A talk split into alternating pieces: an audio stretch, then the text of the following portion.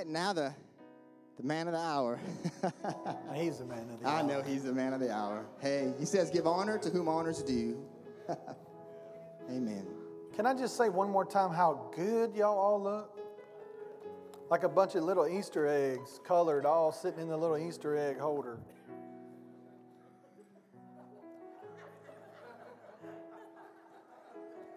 It took y'all a while to catch that one. You know what I'm talking about? The eggs you take out of the crate, you dip them, and then you put them back in. Y'all look like a bunch of little eggs. Maybe we'll hide y'all and then come find you. Yes, thank you, Lord. Hallelujah. It's been good this morning already, hasn't it?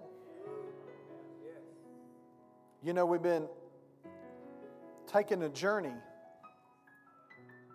And I never thought when we started this six weeks ago that, that the journey would lead us to where we're at.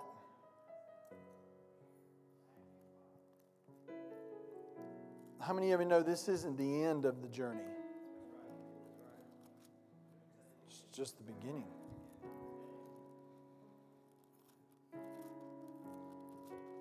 It's just the beginning. Some of you came this morning. Some of you came this morning because it's traditional. And you thought, well, good Lord, if I'm going to go to church, I need to go on Easter.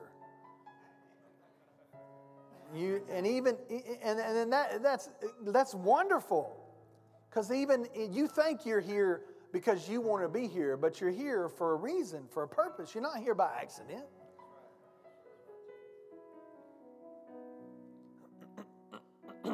i believe i have to believe i do believe but i have to believe that god's got a word for you this morning something more significant than just easter eggs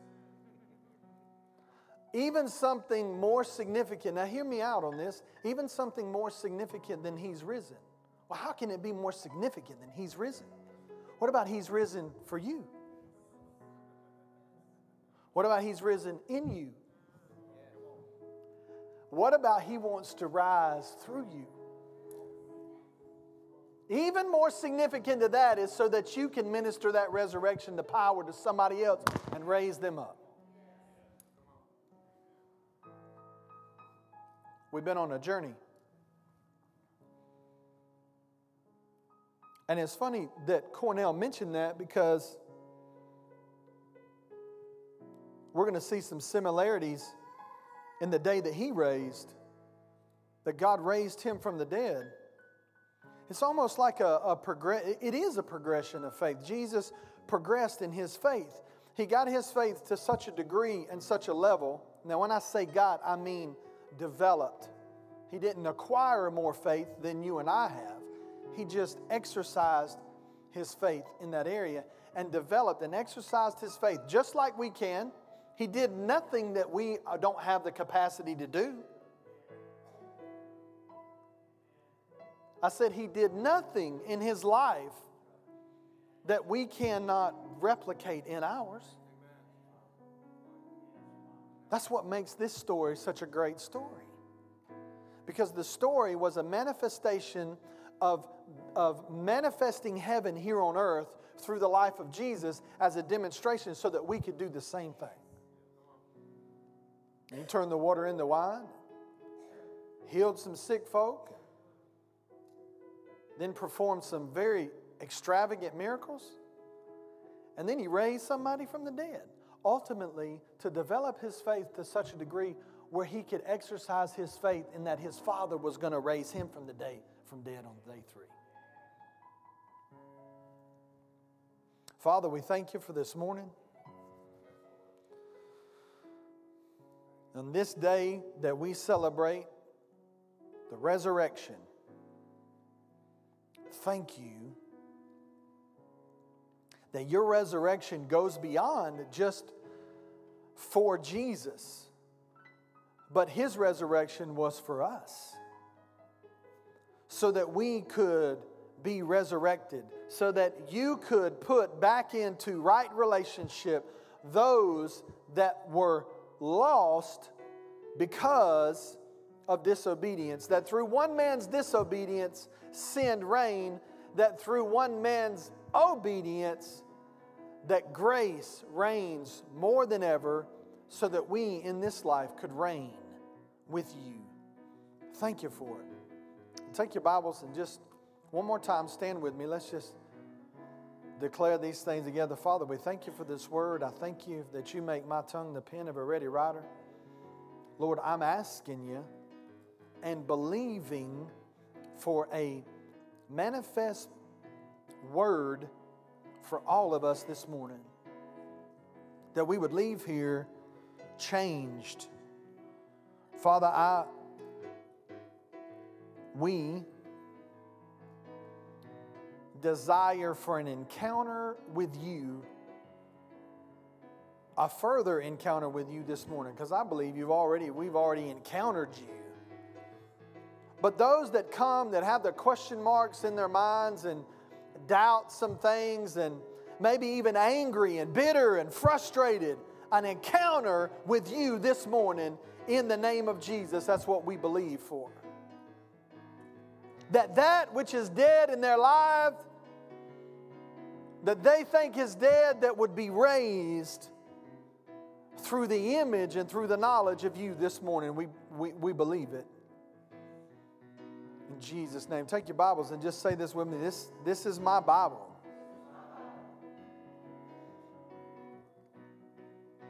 It is the Word of God. It is God. And on the third day, He rose from the dead. And this Word is a manifestation of that resurrection power. I am what it says I am. I can do what it says I can do, and I can have what it says I can have. Because of what Jesus provided. And now I believe that I will receive. I make a demand. Some of you didn't like that. It's all right. I make a demand by faith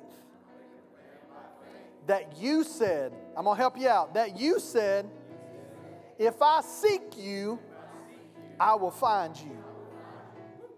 And so I expect that this morning. In the name of Jesus.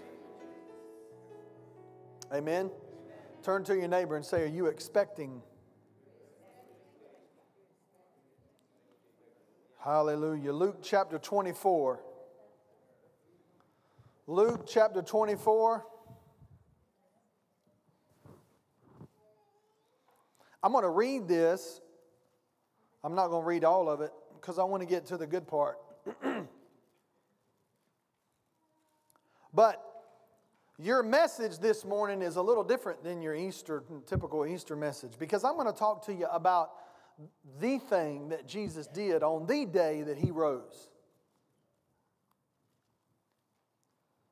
Now, we know that in chapter 24, verse 1, now on the first day of the week, very early in the morning, they and certain other women with them came to the tomb bringing spices which they had prepared. But they found the stone rolled away from the tomb. Then they went in and did not find the body of the Lord Jesus.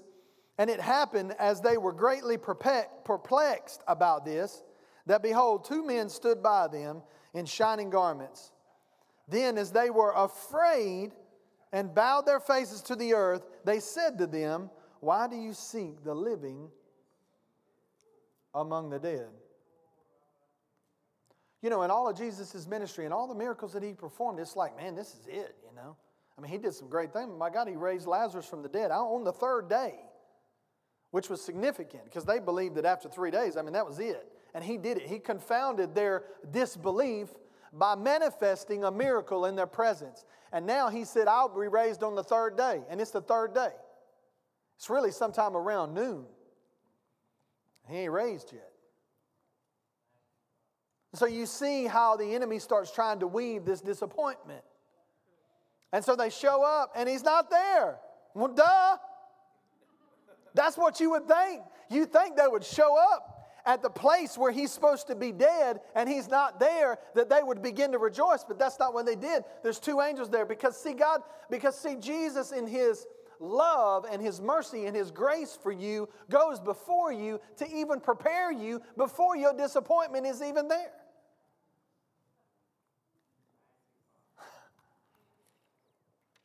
And he sends encouragement ahead of time because he knows that when you walk into the room, because you haven't renewed your mind, because you're not ready spiritually, and he knows that when you walk into that situation, discouragement is going to be sitting there with a big smile on his face, ready for you. And he's got two angels sitting there and go, Why are you looking for the dead among the, I mean, the living among the dead?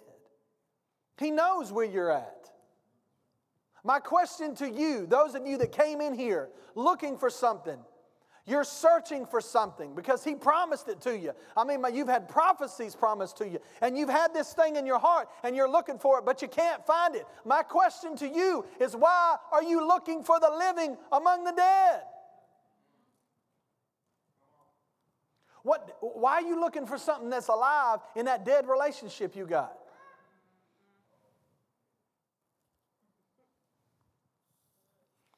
Why are you looking for the living among the dead?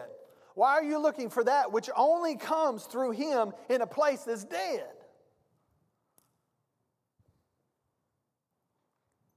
Because He knows. So He brought you here today so we could tell you why are you looking for the living among the dead?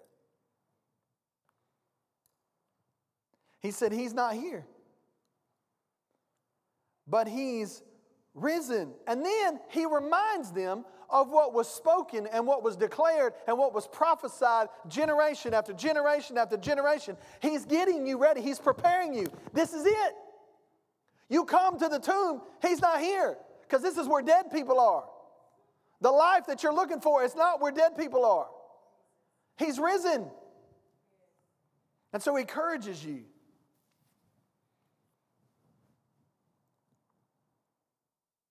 So I'm going to skip on down. And so then they come in verse 10. It was Mary Magdalene, Joanna, Mary, um, uh, uh, the mother of James, and the other woman with them who told these things to the apostles. So they go with these encouraging words, the manifest word of God. They go to tell this to the who? Who were the apostles? These were the people that eat, ate, and slept and walked and talked and lived with Jesus. They come to give them the exciting news. It's funny that a woman got us in this mess. Hang on before you get mad at me. Not really. But isn't it, isn't it just the manifold grace of God that He allows a woman, the women, to bring the good news? He's like, Look, I know you messed up. Your husband should have been covering you, but he didn't. But I'm going to bless you. I'm going to let you see that he's not here. They were the first ones that saw, not the disciples. You would think they would have been there with a stopwatch. I don't. Th- okay, it's day three. Roll the tomb away. He's not there. Let's let's. No, that's not there. They're off whining and crying. what are we going to do? See, y'all don't believe me. See, in verse 13 it says, Now behold, two of them were traveling in the same day to a village called Emmaus. There they are, two of them going. Jesus is gone. He's not coming back. On the day, mind you, not the fourth day, not 11:59, but at noon on the third day. I mean, you still got a half a day left. And heads bowed and they're walking. So these women come to the apostles and says, "Hey, listen. Guess what just happened to us? We went to the tomb because we were going to be doing some things and preparing, you know, getting ready because we, we want to honor the body. He ain't there. And there were two men that we think were angels. I mean, they're white, glowing in a dirty tomb. Hello. Verse 11, and their words seemed to them like idle tales, and they did not believe them. Boy, that's typical of a man, ain't it? your woman, your wife tells you something, and you go, oh, woman.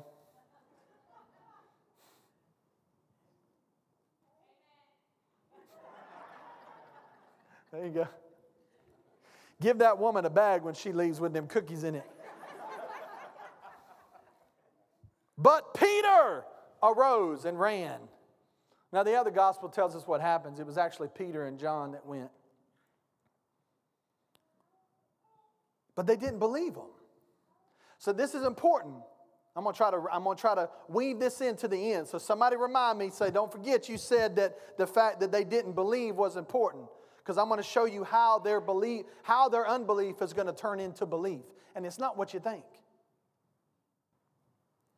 How their unbelief turns into belief. You ready? Verse 13. Now behold, two of them, two of who? Give him some cookies too, because he answered the correct, Christopher. Two of them were traveling the same day to a village called Emmaus, which was seven miles from Jerusalem. And they talked together of all these things which had happened. Now, this and that can be a good thing, but in this case, that was a bad thing because it was the blind leading the blind. Misery likes company, and their name was two. Now, it's funny because Emmaus, so th- listen, I- I'll picture this. This is the day that Jesus rose from the dead. This is the day, this is the culmination of all the prophecies prophetically Ezekiel, Isaiah, Jeremiah. Jesus prophesied about his own death and, re- and burial and resurrection. He prophesied this. This is happening. The manifest the manifestation of what has been told from generation to generation, from the foundations of the earth, is manifesting itself. And where does Jesus go? You'd be surprised. He doesn't go to Jerusalem. I mean, everybody knows that's where everything's happening. I mean, the Holy Spirit, for crying out loud, is coming to Jerusalem. He tells them, Go to Jerusalem and wait for the promise of the Holy Spirit. I mean, that's where the action's happening. I mean, that's where the centralized church is born. Is born when the Holy Spirit comes. Because the same man that denied Jesus three times, the same man that vehemently denied Jesus three times, he didn't just say, No, I didn't know him. He was cussing. He, I mean, he swore that he didn't know Jesus.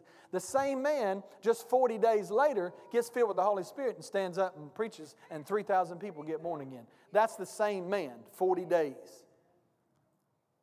Everybody knows that's where the Holy Spirit's going to be. I mean, that's where the action is. Everybody knows the action is at such and such place. But where does Jesus go on the day that he raises from the dead? He goes to a place, he goes on a journey with two men that you and I have never even heard of. They're apostles, they're disciples, we've never even heard of them. Anybody ever heard of a guy named Cleopas? They don't even mention the other guy's name. Where does he go? He goes on a road to Emmaus, seven miles, seven being the number of completion. He's got something to complete. He's demonstrating something. And if you go to, I've never been, I want to go, I've never been to Jerusalem, never been to Israel, but they say they cannot even accurately tell you where Emmaus is. Because it was, are you ready? Because it was an insignificant place. Where does Jesus go on the day that he's raised from the dead? He goes to the insignificant place with the insignificant people. See, Jesus is on the move. That's why he said, Why are you looking for the living among the dead? Jesus ain't here, he's gone. Turn to your neighbor and say, Jesus is gone. Where's he going? And they talked together of these things. So it was while they conversed and reasoned that Jesus himself drew near and went with them, but their eyes were restrained, so they did not know him. And he said to them, What kind of conversation is this that you have with one another as you walk and are sad? So picture this. So we're on a journey. Two of the disciples, they're walking on this journey, going away from Jerusalem, going to a place called Emmaus. And as they're walking, all of a sudden, Jesus just shows up out of nowhere. I mean, that's kind of cre- creepy, don't you think? So they're walking, and all of a sudden, Jesus shows up.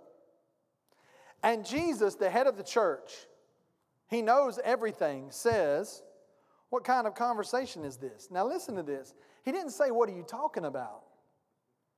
He's being specific. What kind of conversation is this that you have with one another as you walk and are sad? You're walking and you're sad. What kind of conversation is this? As if he projects onto them a superiority in the fact that he should he knows the intellect and he goes, Why are you having this kind of conversation? And why, why are you walking and why are you sad?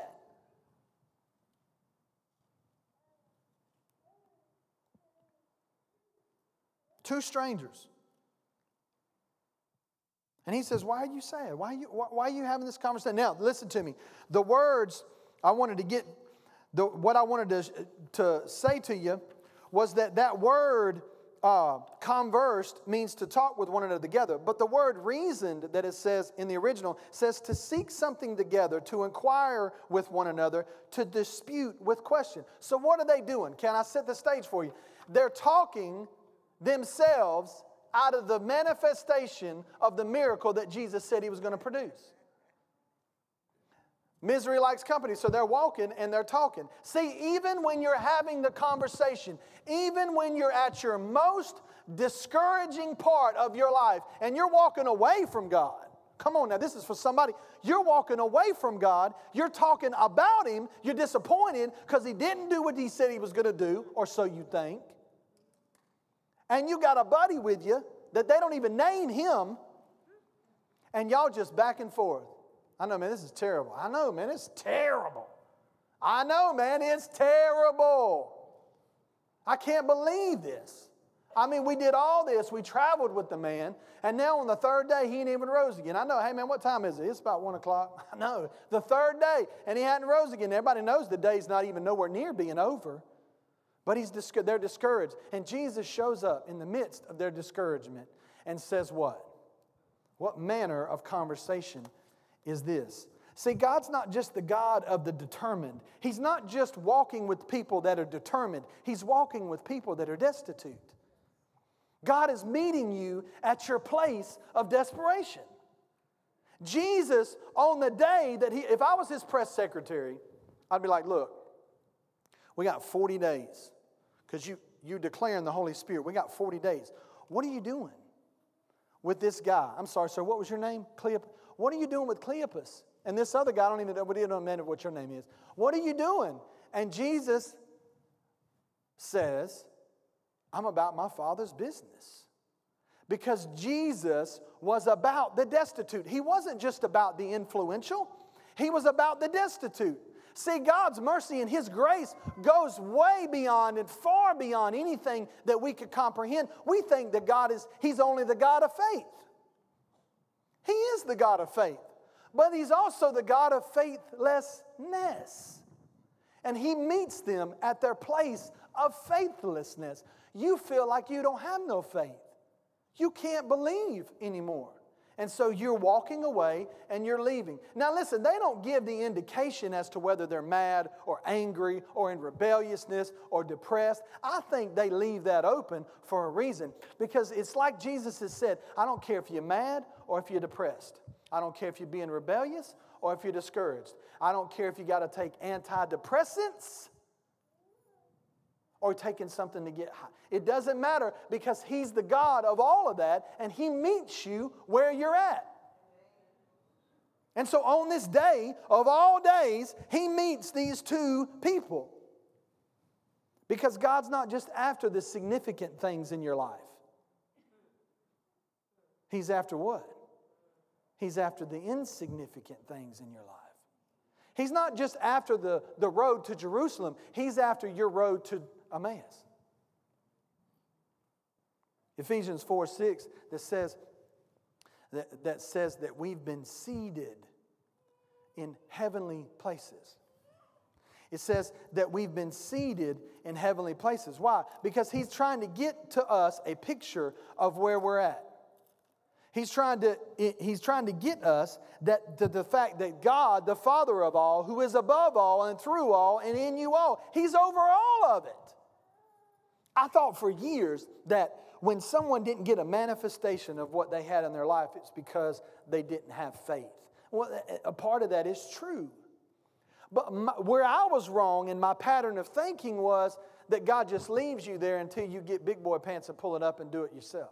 That's not the case. These two guys are walking away. And where does Jesus go? He goes after the lost sheep, he goes after the one, the lost coin.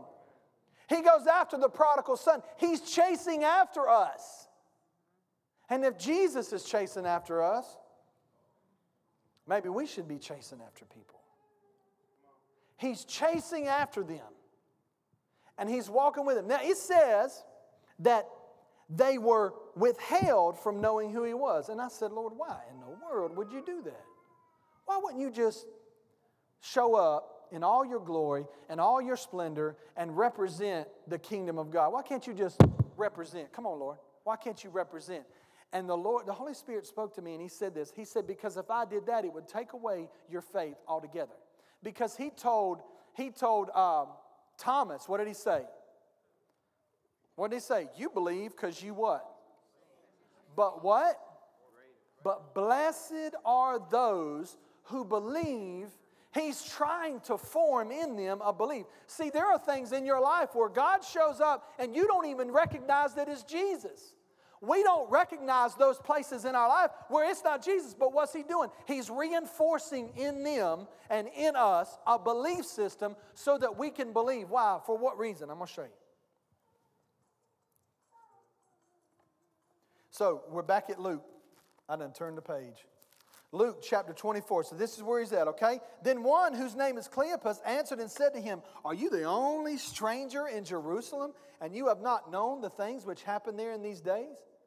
And he said, Notice who said? Jesus. And Jesus said, What things? Enlighten me. So they said to him the things concerning Jesus of Nazareth, who was a prophet, mighty in deed and word before God and all the people, and how the chief priests and over the rulers delivered him to be condemned to death and crucified him. But we were hoping, but we were hoping that it was he who was going to redeem Israel. Instead, besides all this, today is the third day since these things happened. Yes, a certain woman of our company who arrived at the tomb astonished us. When they did not find his body, they came saying that they had also seen a vision of angels who said he was alive. And certain of those who were with us went to the tomb and found it just as the women said. But him they did not see. Now, that wasn't good enough. Because he's trying to reinforce, listen to me, he's getting us, he's after something. What is Jesus after? What is he after in these disciples? He said, Look, how many times did he say with his disciples, Have I been with you so long? Jesus, we're dying. The rain and the wind is going to kill us. We're going to roll over in the boat. And Jesus stood up, rebuked the wind and the waves, and he said to them, What did he say? He said, Where is your faith? In other words, at the moment when you should be exercising your faith, where is it? So is he not doing the same thing here? But he's not doing it as Jesus. He's doing it as a stranger. And he's reinforced. Why? Because he's trying to get us on a progression. Listen to me, write this down. Jesus, God is not after your thoughts, he's after your thought life. He's not after what you're thinking about, he's after why you're thinking about it. Listen to me. He's after why are you thinking the way you're thinking? He's after your pattern of thoughts. Because if you solve why you're thinking that way, it will solve on what you're thinking. So he says to them, What kind of conversation is this? Why are you having this conversation? And then they proceed to tell him, as if he didn't know, who is all, above all, in all, and through all. From the foundation of the earth, Jesus has been. In the beginning was the Word, and the Word was God, and the Word was with God, and the Word was manifest and made and dwelt. His name is Jesus, and He dwelt among men. That's the guy, that's the man that they said when Jesus said what things, and they said, Are you the only one in Nazareth? You ain't heard? And they proceed to tell him all the foundational biblical things that should drive faith in us, but it's not working. Why? Because he's after your pattern of thought. He's after the unbelief. The unbelief is there because they were not judging what was said to be true, they were only judging what they see. And even when Jesus gives you, how should I put it? He gives you uh, mulligans in your life. How many of you play golf? You know what I'm talking about? You jack that shot up, so what do you get? You get a mulligan. You get to do it over again. He gives us mulligans. So what did he do? He gives them two mulligans at the tomb and says, Why are you looking for the living among the dead? He's not here, he's risen.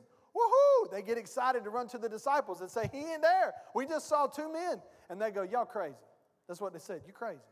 And so then they turn around, they walk. So Jesus manifests himself in their presence and he says, What are you talking about? And they begin to tell him all these things. And he goes, What are you talking about? Why are you thinking like this? Because you've got the evidence right here. And it's not even, the day's not even over, and you've already tossed the baby out with the bathwater. Because it didn't happen when you thought it should happen, the way that you thought it should happen, and to the degree that you thought it should happen. Now, see, that's where I come in. My flesh comes in and goes, because you didn't get your way when you wanted it, how you wanted, and now you're going to pout. And it's like Jesus puts his hand on my shoulder and go, look, I didn't do that to them. What did he do? Come on, now this is good. If this is just for me, then that's fine. Y'all just hang out for a minute because this is. But if I look at somebody, I look at a situation and I'm being, it's like the Lord is saying, look, son, I didn't do that to them. He did it to them when he was walking with them in private, in the confines of relationship, but he's walking with them now at their most discouraging place in life. And what does he do? He's encouraging them.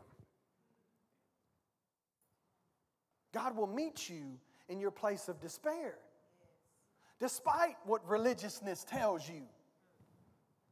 I'm going to tell you something else too. They're walking away from Jerusalem. They're going to Emmaus. They probably going to go to the bar. I'm going to show you in a minute where Jesus is already at the bar. oh, Pastor, I can't believe you said that. He's above all, in all, through all, and above and, and with all. His presence is everywhere. It says in Romans that the very that, that when we look at the stars of the heavens, it is a manifestation of his glory and his presence. So somebody puts a building and sells alcohol in his presence, in his creation, and that is supposed to, to deter the spirit of the living God. Do you know that people do get saved in bars? Drunk? Sometimes that's the best way to get them saved. Because they out of their mind. Your spirit don't get drunk with natural wine, it gets drunk with Holy Spirit wine. God's not on, listen, He's not just after the courageous, He's after the coward.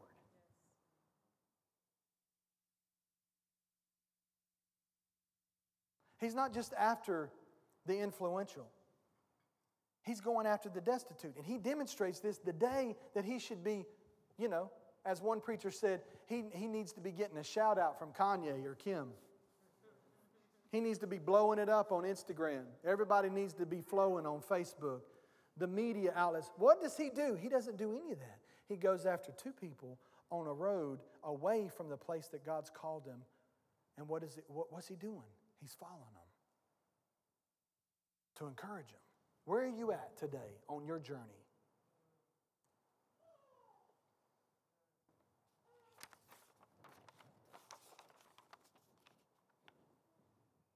Can I just say this? We think that we've been on this journey for two miles and we just gonna quit. And Jesus is walking along with us to encourage us. Don't quit. Don't give up. Because you're fixing to find out why. Don't quit. If this is anything significant for anybody, it's to prove to you don't quit, don't give up even in your discouragement and in your despair, don't give up because He's right there with you. Jesus said, I would never.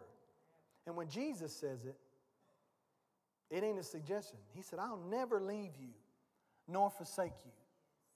There's no place that you can go that He ain't there. Already been there and got the t shirt and the keys. I don't have my keys, so I'll. He's already been there.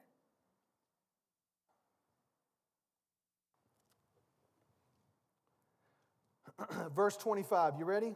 Then Jesus said to them, No, then he said, they don't know it's Jesus yet. Then he said, Oh, foolish ones, and slow of heart to what? In all that the prophets have spoken. Ought not the Christ to have suffered these things and to enter into his glory? And beginning at Moses and all the prophets, he expounded to them in all the scriptures the things concerning himself. Don't be shocked when Jesus shows up. Somebody shows up and says, Oh, foolish one. He's trying to get you, he's trying to get us and encourage us in a place where we need to be. And so, what does he do? Fool, don't you know better? I mean, well, have I not been with you all? No, what does he do? He begins with the basics. And he goes back all the way to Moses and he begins to teach line upon line, precept upon precept. Now, let's just assume that they're on their first mile of this seven mile journey. Okay? Typically, a person walking can walk seven miles in about anywhere from two hours to two and a half. It depends on how fast you're going, how many potty breaks you get, how many of you got kids. You know what I'm saying? It should only take you about two and a half to three hours to get to Jacksonville. But if you got kids, it's probably going to take you more like eight. Why? Because you got to stop. You got to pee. I'm hungry. I'm th- Are we there yet? You got to get out, shut the door, and walk around and go, hmm, in the name of Jesus. right? She touched me. Leave me alone. And you're driving. Stop. Hush. And then you and your wife, y'all get, y'all don't do this though, because y'all are sanctified. Then y'all get aggravated at each other because you've already reached your limit. So now you have, so now the whole vacation is blown. Let's just go home. right? Come on. Drop me off, she said. Come on, shout me down while I'm preaching. Come on. It's over. We ain't even been on the road for 30 minutes and you already fussing at each other. I mean, my God, when I was growing up, I didn't have no iPad.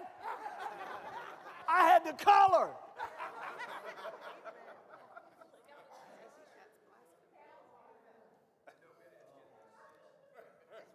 Then they came out with a Walkman. And my girls go, Daddy, what's a Walkman? It's a cassette. And what's a cassette? Lord have mercy. I said, think of it like this it's an antiquated first generation MP3 player. That's what it was. Except you couldn't skip, skip, skip, skip, skip. And they get impatient. You ever notice that? How impatient we get? I mean, my phone acts slow sometimes, and I go, Would you hurry up? And I used to go, Rewind. Man, that was a good song. Rewind, color. Stop, play. No, stop, rewind, color. Stop, rewind. Oh, I went too far. Fast forward, fast forward, fast forward. Come on. Am I the only one? And then, this is so far off the track, but then they came out with the DVD, you know, the, the CDs. And they, they don't even know what a CD, they know what a DVD is, but they don't know what CDs are. And so then you got the CD player. First generation CD, man, you didn't have to rewind, and you would be like, na na na na na na na.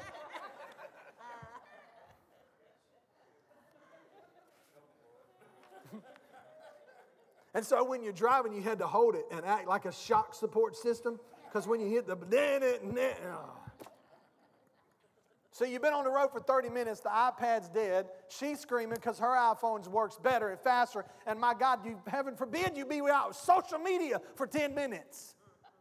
Vacation's over. That's the place where Jesus shows up in your car.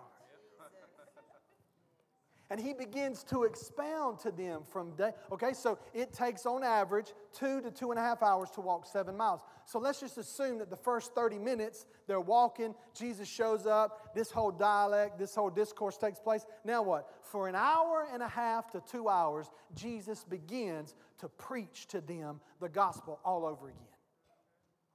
Now listen, the power is not in your words, the power is in his words through your words. And so he preaches to them and he begins to what? He begins to expound. Guys, we got to expound to people. We got to explain it. What does it mean to be born again? We got to explain it. How can I go back into my mother's womb? And he said to Nicodemus, he said, that ain't what I'm talking about. That which is born of the flesh is of the flesh, but that which is born of the spirit. See, you got to speak to people's spirit. Quit talking to their mind, speak to their spirit. And that's what he's doing. See, his words are life. They're not carnal. Paul said, When I came to you, I didn't come to you with excellency of speech, but I came to you with demonstration and with power. See, the power is in the word. Preach the word to them.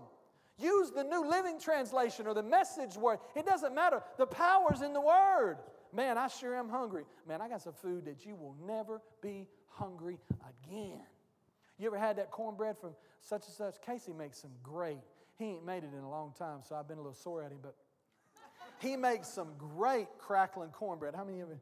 It's Easter Sunday. Can I talk about food for a minute? Without y'all checking out to go get the chicken and the roast? He makes some mean crackling cornbread, right? You got to make people hungry. You got to give people uh, an, how do you create an appetite in somebody? How do you do that? Aroma works. You know, oh, what's that? That smells good. How did I create in Langston this, or, or, I should say, my wife, how was there created in Langston, Langston such an animal who would run over everybody in the room to get to her egg rolls? How did that happen? The man loves them so much he went to Tallahassee and bought all the stuff that you could that you needed to make, but all the Asian, you know what I'm saying, the cookware. Why? Because there was created in him a hunger that he had not yet known that was in there, that, that was deep in the recesses of his belly. How did that get created? Because he tasted and he saw that it was good. when people taste of your life and the manifestation of the presence of God in their life, they'll be like, man, that was good. Bless God. I want some more of that. That's what Jesus is doing. So he does this. Okay, ready? Verse 28. Then they drew near to the village where they were going, and he indicated that would he, he would have gone further. God is always going to go further than you're willing to go. There's not a place that your desperation will take you that he's not willing to go further because he's already been there. Listen to me, that's for somebody. You're discouraged, you're despaired, you don't know. You're just, I'm just gonna go and I'm just gonna go and I'm gonna take my own life. He's already done it, he's already been there. And he indicated to them, look, well, I'll keep going. See, you'll, you'll get tired. He'll never get tired because this is what they said. But they constrained him. They had to physically, suggestively, I mean, something, they had to constrain him because he was demonstrating to him he's willing to go and going to go further than you ever thought you could go. As, as to prove to them that the devil ain't no competition for the love of God. Because it says neither height nor depth nor width, nor things to come, nor things that have come, nor things that are. Nothing. Everybody say nothing. nothing. Turn to your neighbor and say nothing. nothing. Not even hell. Will separate us, shall be able, shall be able to separate us from the love of God. Why is it that when something happens, we go to the negative? Because he's after our thought life. Well, Joe, he didn't say hey to me when I walked in this morning. And so now I'm mad at him. Because I know he's talking about me because he likes my jacket. and now he's covered in my jacket. Now he wants my jacket because he's mad because I didn't. Uh, you see where this goes. Why? Jesus, that's what he's after. Why are you talking about this mess? Yeah. Why do you let your thoughts go in that direction. He's not talking about your individual thoughts, he's talking about our pattern of thinking. Why, oh, why, oh, why? And so, what sets our pattern of thinking straight? The Word of God. And so he begins to expound. And so, in this expounding, they're walking and they get tired because they go, um, Abide with us. We can strain. Listen, can you listen? It's, it's late. I'm tired.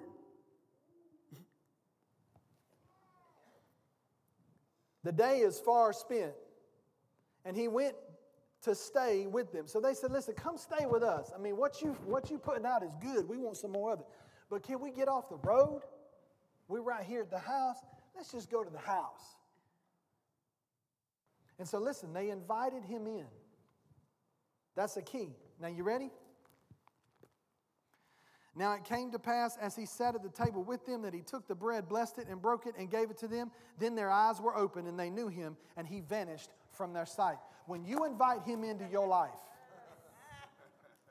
mm, when you invite him into your home and your life, eh, eh, that's all he needs because he'll take control. Because he didn't say, Would you mind if. No, he sat down and he took the bread and he blessed it, and then he broke it. See, your blessing, He blessed what is whole in your life and what is broken. See, that was good right there. For listen, even the things in your life that are broken, that's where grace and mercy come in. He goes beyond to such a degree where he takes that thing that happened to you that you think your life is over. I'm broken. I was violated. And he blesses it. She died and He blesses it. He didn't cause it, but He blesses it.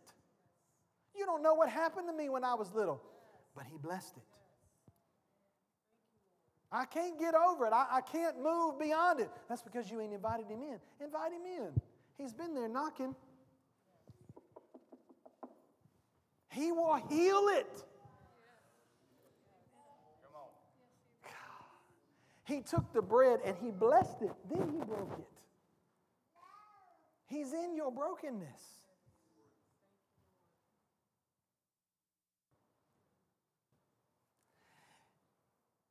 And it says that he gave it to them. So I'm going to refer to a preacher that I heard. I don't know, but after he said this, I thought that, that's got to be it. They didn't recognize who he was. And so he took the bread and he broke it. Mm, and he gave it to them. With what? His hands. That they could see right through. And it says their eyes were open. See, the provision in your life is in the revelation of the fact that He died, but that He rose for you and He wants to be in your life. The provision that He broke, the blessed wholeness in your life and the blessed brokenness in your life is in the hands of Jesus.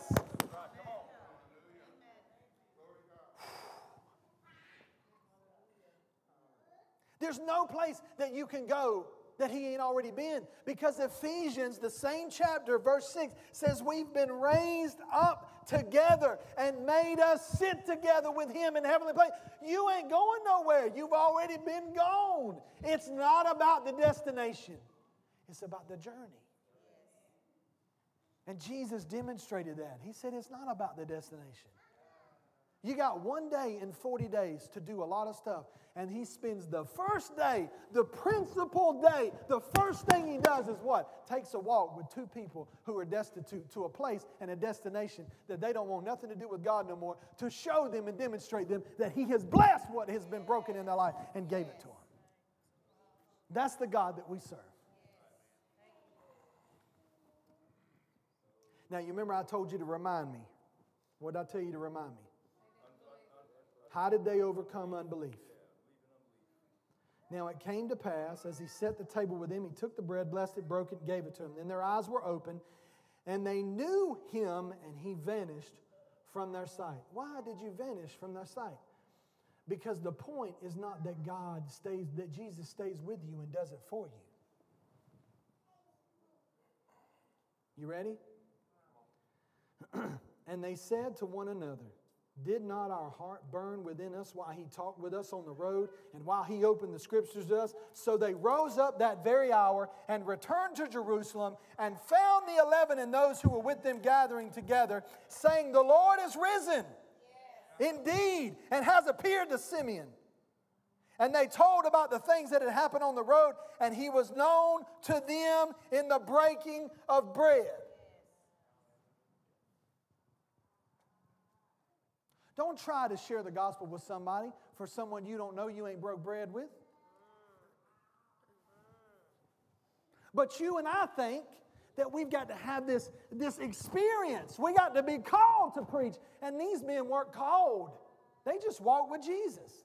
They were so insignificant that their name, his name is only mentioned once, and the other guy, some scholars believe was his wife, some believe was another. It don't matter. There was two of them, and they didn't even mention but one person's name. His name's never mentioned again. But what happened? He was used to carry the fire and the knowledge of the gospel to the 12 disciples, and he gave it to them. And something ignited in them. And he said, Did not our hearts burn? See, something's been happening to you. On your journey, something's been happening to you. Your heart's been burning, but you don't know what it is.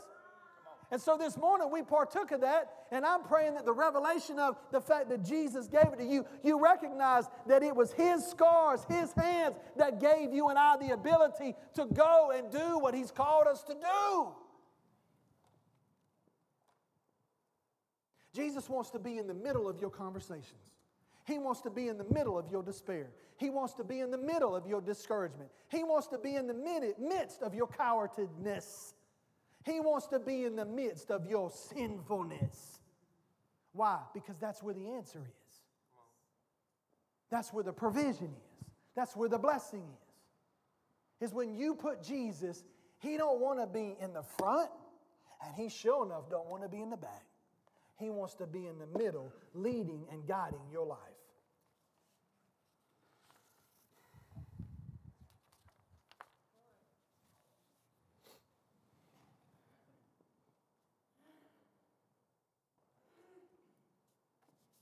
When we see him in his sacrifice,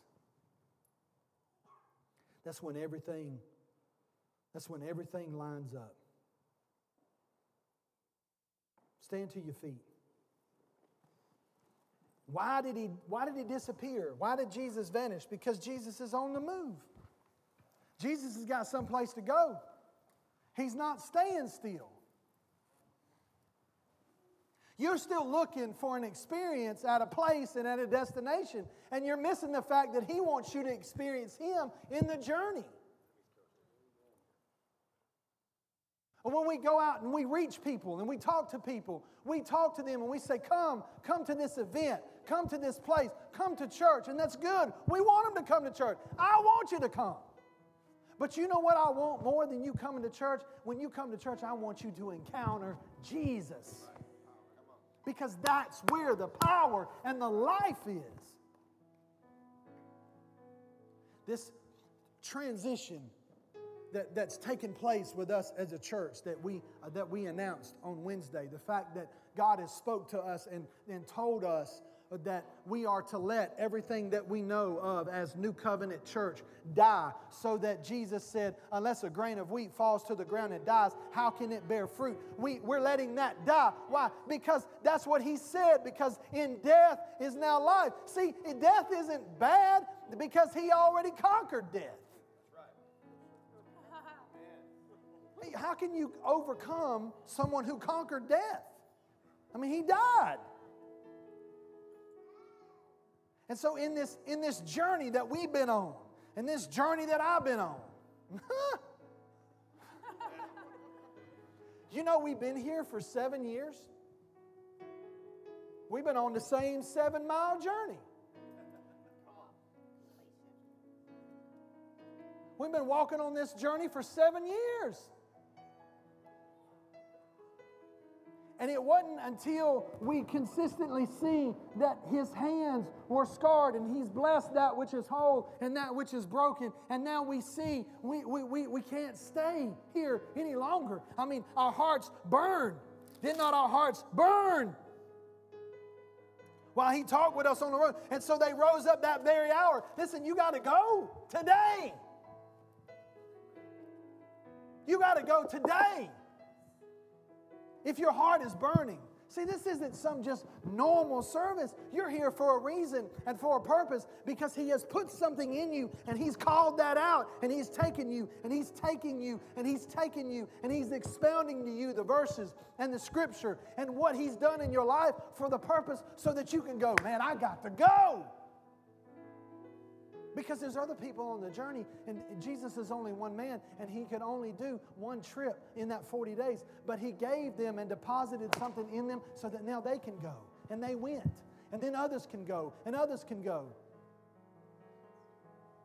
They say that the rate at which the gospel was being preached in the early church, that if, if it had, excuse me, that if it had maintained the same pace as the early church, that all the world would have been reached within 600 years. It's a lot of people. But what was it? 400 years? They started building buildings. There's nothing wrong with buildings, don't, don't get me wrong. But their focus turned from the going to the sitting. And it was a tactic from the enemy. No, this place should be a place of equipping, not sitting. You don't go to boot camp and just sit there and stay there. No, this is for equipping. But this is, this is a place of on the job training where we equip and go, equip and go, equip and go. And that, there's something that happens. And even when I was reading this, there was something that happened in me where I want to go. I, I, I want to I wanna see. It's like everybody that I come in contact with now is potentially a salvation mark.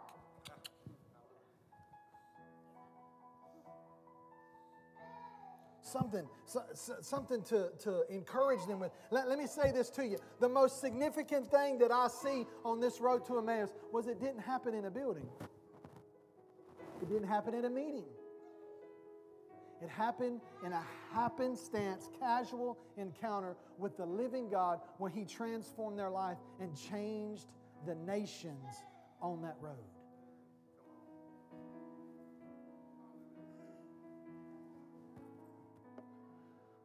The evangelistic fire that rose up within them came not from a spectacular meeting, but from an encounter with the living God. In the place of destitution, in the place of hopelessness, it was in the simple, not in the spectacular, that Jesus met them because he's not just the God of the spectacular or the God of the significant, he's the God of the, of the simple and the insignificant the God of the destitute. He's the God of the detour, not just the God of the destination. So I want you to close your eyes and I want, I want you to, to, as much as possible, not move, just listen.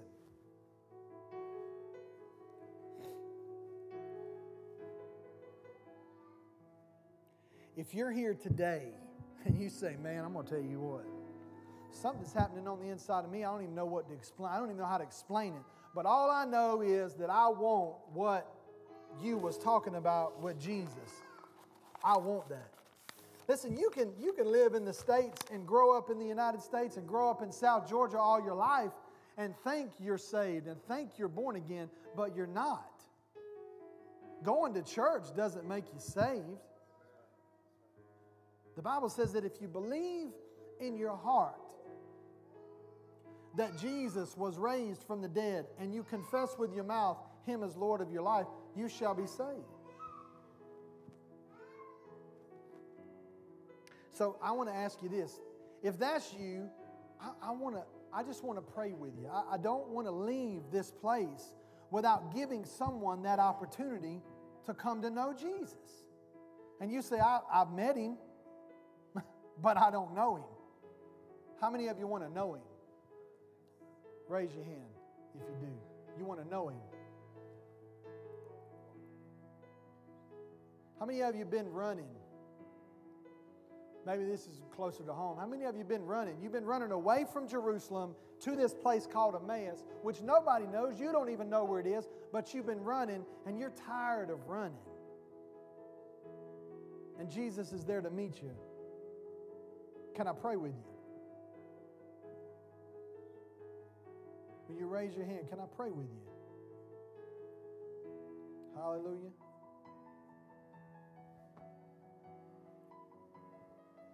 Thank you, Lord. Hallelujah.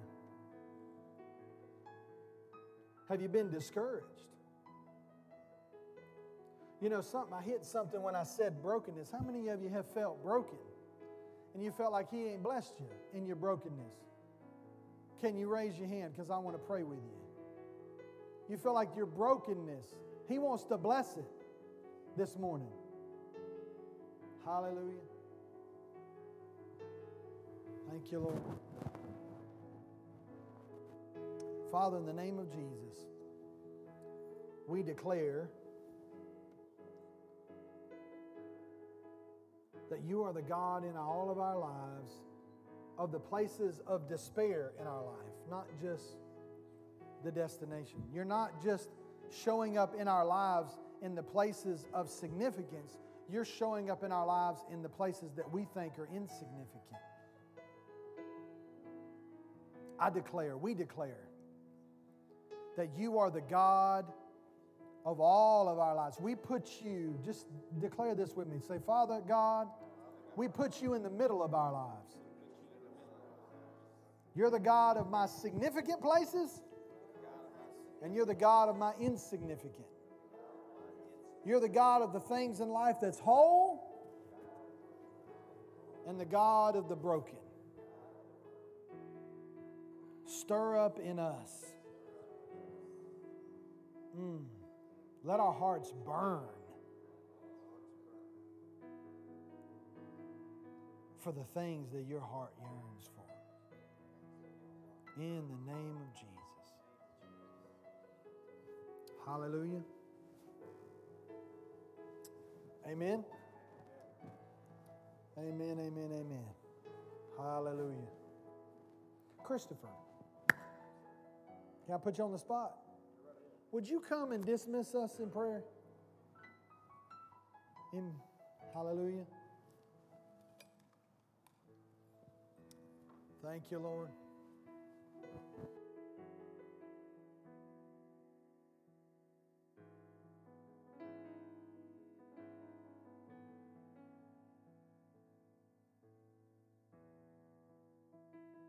The ones with That's the right. Lord, we just like to thank you today, Lord. We'd like to thank you for your resurrection, Lord, our salvation, salvation of our souls, Lord. We thank you every, for, for being with us every day, everywhere we go, Lord. We, we thank you for walking with us daily in our trials, in our struggles, in our happiness, and in our sadness, Lord. And Lord, we ask you to move on these people today, Lord. And anybody that it tugged on their heart, Lord, you put a hook in their jaw, Lord, and you don't let them go for nothing. You, you, you let them tire themselves, out like a fish, Lord. And when, when they're finally ready to just give in, Lord, you just reel them on in. And Lord, we give you all the praise and all the glory and all the honor, both now and forever. In Jesus' name.